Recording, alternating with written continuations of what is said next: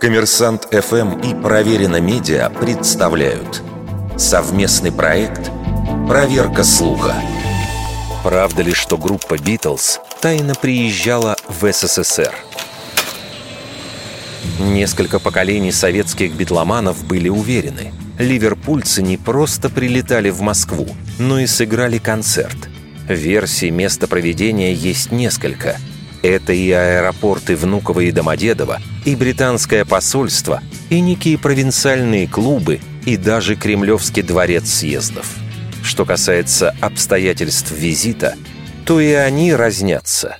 То ли битлы были в Москве пролетом, то ли их официально пригласили, но концерт отменили, и они выступили прямо на летном поле, то ли это была закрытая вечеринка для членов Политбюро – но основным доказательством приезда Битлз в страну Советов была их легендарная песня «Back in the USSR».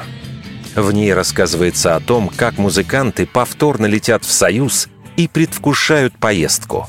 Авторы книги «Back in USSR» или «По волнам нашей памяти» провели расследование, но так и не смогли найти ни одного живого свидетеля концерта.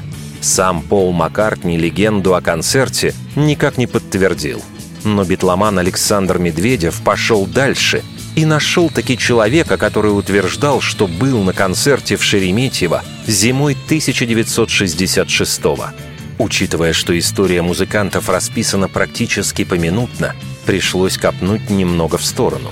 И тут выяснилось, что примерно в тот же период в московском аэропорту делал дозаправку самолет британской группы «Кингс».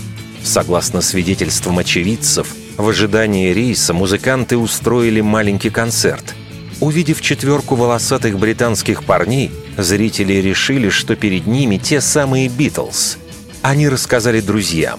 Те передали дальше, и легенда начала обрастать подробностями. Кстати, похожая история приключилась с американским писателем Джоном Стейнбеком.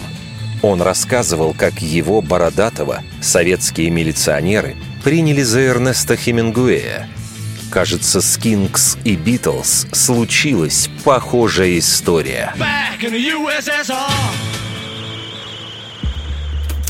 Вердикт. Это фейк.